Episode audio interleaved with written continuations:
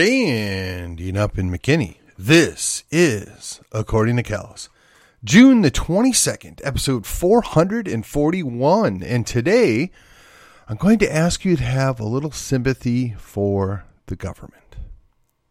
Or if you are familiar with uh, an older song, some sympathy for the devil. in this case, uh, I repeat myself. Oh, maybe you think that's a bit harsh, but nah, I'm not so sure. All right, before we get into the subject matter, let me remind you the best way you can help me help you is like, share, and subscribe to this here podcast. Every new uh, subscription pushes us up just a little further and a little faster on the download scale here. We're quickly approaching 160k downloads, and you know, I have now achieved four listeners, four listeners out there. And I got to say, they've been really, really busy helping me out, building a show.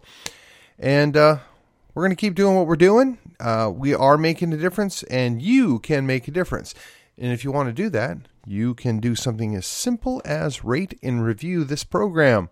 Go to your favorite podcatcher and get it done. It takes less than five minutes. All right, here we go. On with the program. Why am I encouraging you to have a little sympathy for the government? Well, you know, they have an extremely tough job down there. I mean, between wining and dining the lobbyists and entertaining their interns and, you know, dealing with angry constituents, I mean, it's a tough job down there. Couple that with the fact they really don't get paid a whole lot of money, unless, of course, you have the full time gig. Hmm? Is a statewide elected official. But when it really comes down to it, I mean, they have a hard job, particularly this year because they have the show trial of the century coming right on up here. Yes, the show trial of the century. If you thought they did a good show in D.C. when they impeached a former president not once but twice, just wait until we get started. Allegedly, we have some rules that are coming out today or I'm sorry, they technically should have been out yesterday. But you know, uh, the Senate's on their own little time schedule. And the the unique thing is with this, I'm not sure Lieutenant Dan's given this a whole lot of thought because if they take down one statewide elected official with a show trial, what prevents it from coming back on him? Hmm? And while we're at it, you've got the Speaker of the House that's still a drunk, waiting on somebody to do something about that, but I digress. So now that we're giving the sympathy out, let's consider the standards. Yes, what standards do we have? Well, apparently, if your name uh, is a correct name, you can get away with defrauding the IRS millions of dollars and breaking gun laws, and then you get a slap on the wrist. Of course, it helps when your daddy's the current president. Oh, but when you're at it, you can have evidence come out showing that you took bribes from a foreign national to the tune of five to ten million dollars, depending on who you listen to.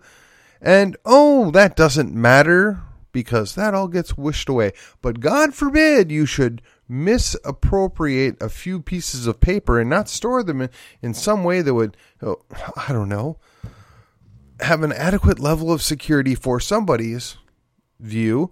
Uh, yeah, no, then we're going to come after you yet again. Now, look, I have said time and time again, none of these people are as pure as the wind driven snow. Don't believe it.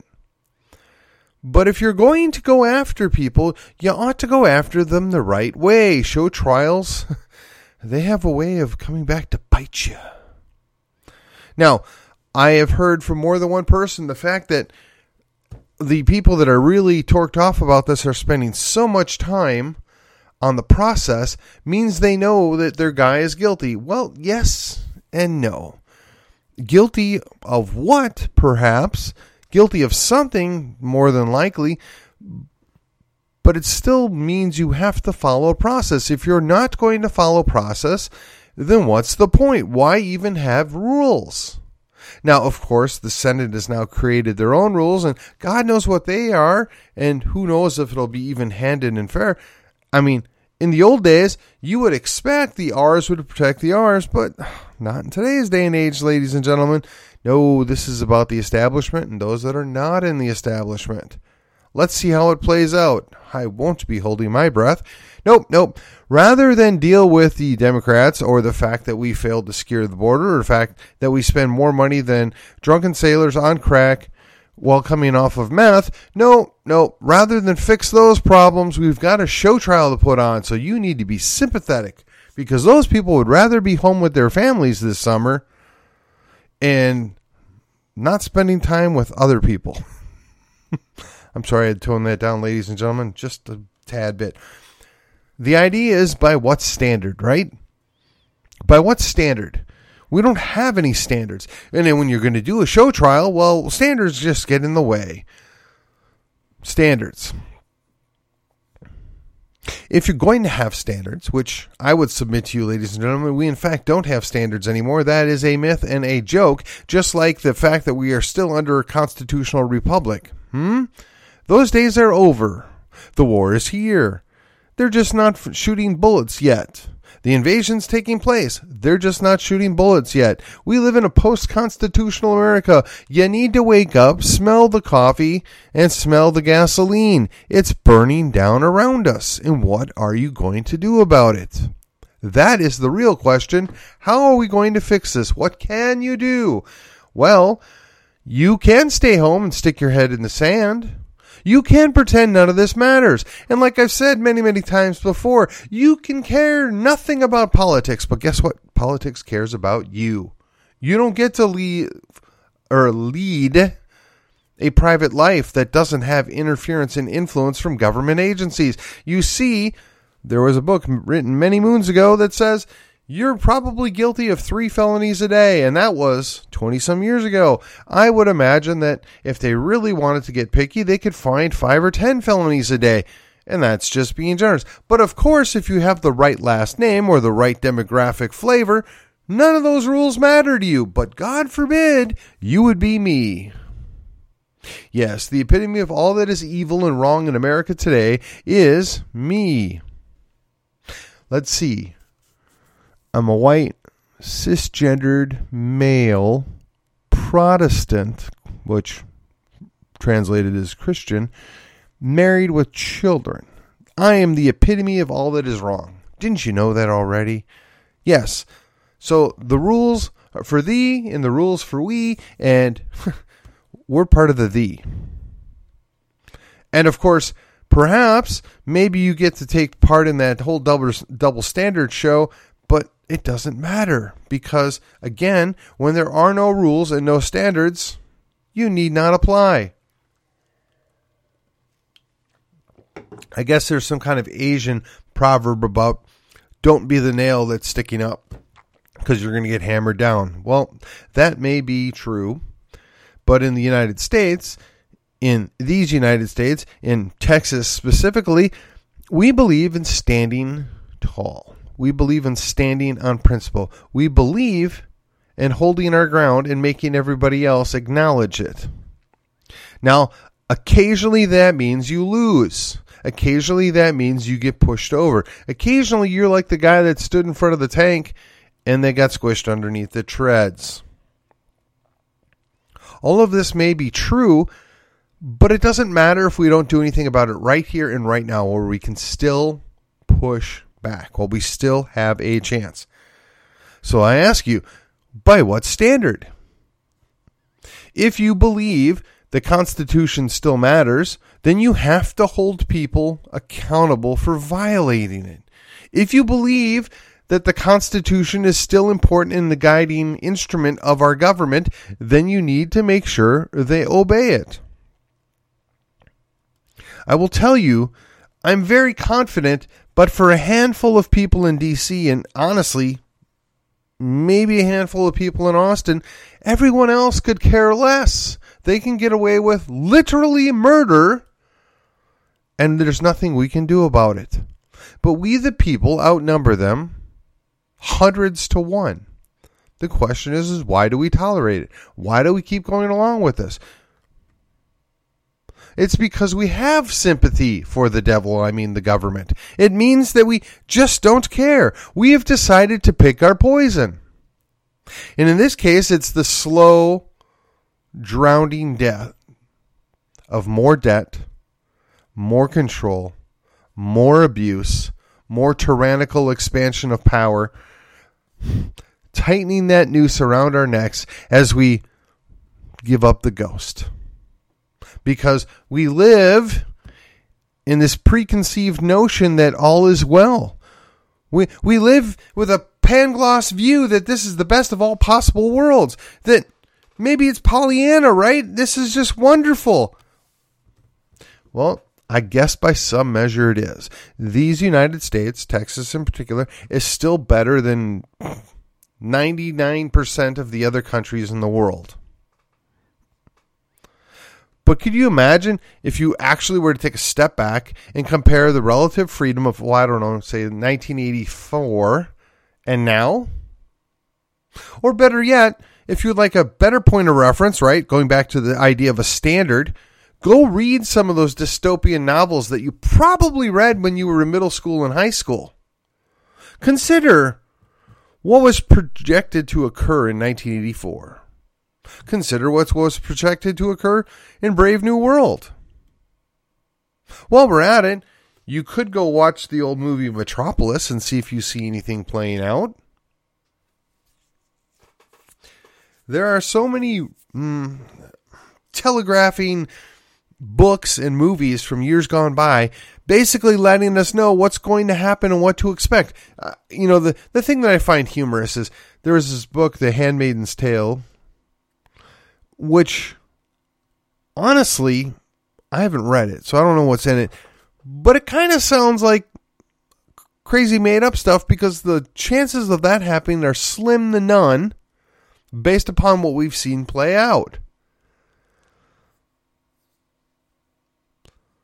I, I don't I don't get it. I, I'm just not sure. I mean, we read Animal Farm, most of us, in middle school, or at the very least watched a little illustrated cartoon or whatever of the Animal Farm, and we all understood it was a metaphor with what happened in the Soviet Union. No, excuse me. But if you watched it and you understood what happened in the Soviet Union, how is it you can't see it going on right here and right now? How is it you can't see that some animals are more equal? Hmm? How is it that you can't understand that there everything that we were warned about is happened or is in the process of happening and yet we're supposed to believe that all is well. Nothing happened. It's all good. I mean, I'm only going to assume it's because we have sympathy for the government, right? I'm only going to assume it's because people are fearful of what acknowledging the world we live in would actually mean to them.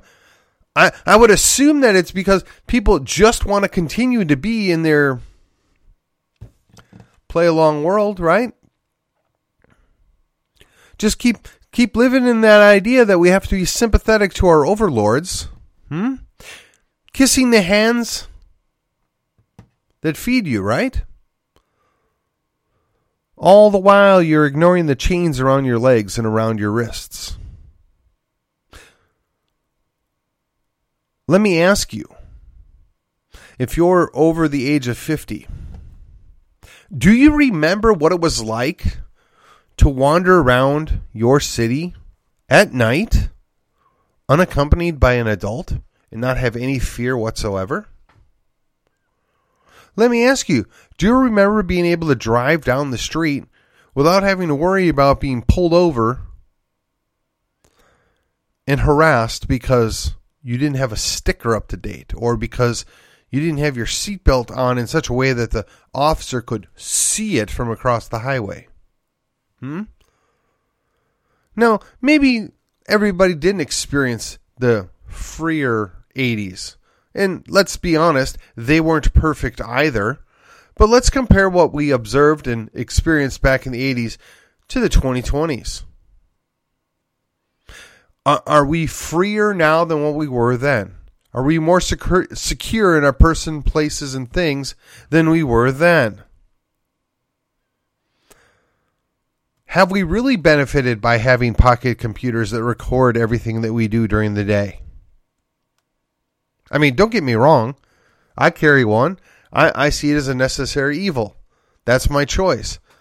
But believe you me, when the bullets do start flying, that's the first thing I'm going to be ditching. You know, they didn't have to round us up. We rounded ourselves up. They didn't have to starve us. We just eat garbage normally. I mean, look, I'm guilty of it too, right? They didn't have to dumb us down. Well, actually, they did. They did that in the government school. Sorry. they don't have to do it any further, right? They don't have to propagandize you any further because they've done it for three or four generations through the government schools.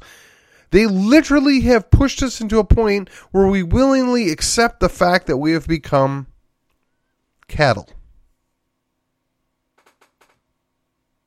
We are like cows and like sheep. And we've failed to notice the fence built around us. And, and I'm just curious is it because we're sympathetic? Is it because we we trust that those that uh, are manipulating us have our best outcome in mind? Really? I mean, they're telling you the exact opposite. I mean, even here in Texas, our government, government, our governor, the leader of our government, has done nothing concerning the most important responsibility he has securing the state of Texas. Nothing. Nothing of any consequences occurred on Greg Abbott's watch. So I'm wondering why does he still have that job? Why are we wasting time putting on a show trial for somebody that at least portends to care about what's going on in the southern border, portends to want to do something to stop the unmitigated disaster that this migration is causing. Hmm? Hey, but don't worry, Lieutenant Dan assured us he was going to build the fence, right? He was going to protect the border, secure the border. Still waiting on that, Lieutenant Dan. Hey, but I know you got plenty of time now to put on your show trial. Don't worry, I'm sympathetic because I know that's so important. Everything else has to wait. Your your most official duties, those principles that are you know laid out in their priorities. No, that doesn't matter either. But hey, don't worry, we're going to get that show trial on the road here. I'm not buying it anymore, folks. I'm not buying it. You know, I've I've played the good Republican for well over I don't know, 20 years now. I've sucked it up. I voted for guys that were not my favorite, not my first choice. I, I continue to toe the line. I mean, I do my best to encourage others to work within the party to get better candidates, to, to get better outcomes, to, I don't know, reach across to those moderates and encourage them to partake and say, hey, you know what? We, the Liberty, uh, the Liberty team here, we understand we can't have everything but we'd sure like 80%. Can you work with us on this 80%? Hmm? I mean, surely you can see that the the trajectory we're going on is not good. We have more debt than we can ever possibly pay off, unless, of course, you know, we just renege on it. We just say, yeah, we're not paying that. We're going to default. Forget you. I mean, We've already defaulted multiple times in history. If you don't believe me, go back and recheck out those history books. Preferably someone that's honest. Okay, well, you won't want to waste your time with that. Go check out Brion McClanahan, Tom Woods, or KrisAnne Hall. They'll give you a better understanding of what's gone on in American history in the last, oh, I don't know, 250 to 400 years, depending on how you want to measure it. I, I I'm so over pretending that these folks that go down to Austin have anybody's best interest in mind except for lining their own pockets. So we've picked their poison. We've picked a bunch of guys and gals that have R's after their name, trusting that they're going to do what's best for the state of Texas, trusting that they can see their way forward to improve and protect the state of Texas. And how's that working out for us? Hmm? Hey, don't worry, we got the show trial coming on. We must be entertained. We must remove the stain that is the Attorney General, the only guy that appears to do anything at any time to somewhat push back against the federal government's abandoning of their most important function. So let me ask you if our own government doesn't care about the borders, what are you going to do about it? If our own government doesn't care about the fact that they've spent more money than can ever possibly be paid back, what are you going to do about it? If our own government disregards the very thing that's supposed to tell them what to do and what they can't do, the Constitution, what are you going to do about it?